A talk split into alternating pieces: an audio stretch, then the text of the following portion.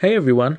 Welcome back to another SOAR episode from this season's theme of book shows that provide food for thought.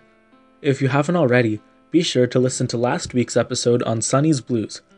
Today's book trailer is for A and P, a tragicomic short story written by John Updike.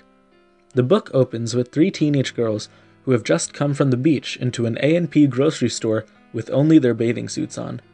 Sammy, a teenage boy working as a cashier, watches them closely and notices how attractive they are and very specific details about their respective appearances.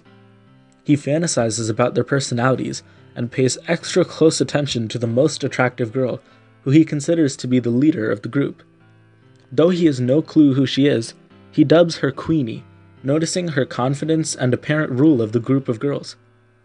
Sammy isn't the only one who notices the girls.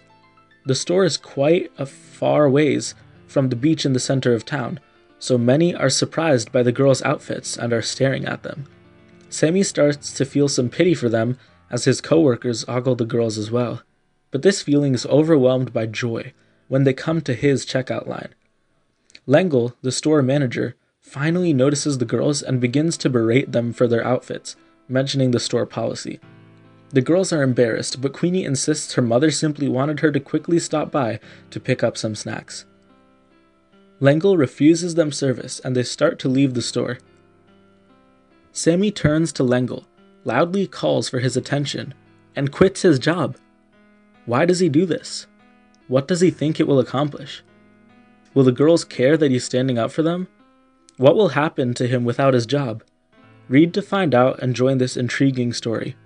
For me, I thought Sammy was kind of just being a simp and only quit his job because he thought it might impress the girls but I do accept that the author tried to imply underlining meanings about individualism and conformity to society. This book is full of lessons, morals, love, change, comedy, sadness, hope, and is truly a book that I would recommend. Thank you so much for listening. If you enjoyed today's episode, be sure to leave a rating and a review, and to spread the word about SOAR to help achieve its goal of promoting reading. I implore you to soar.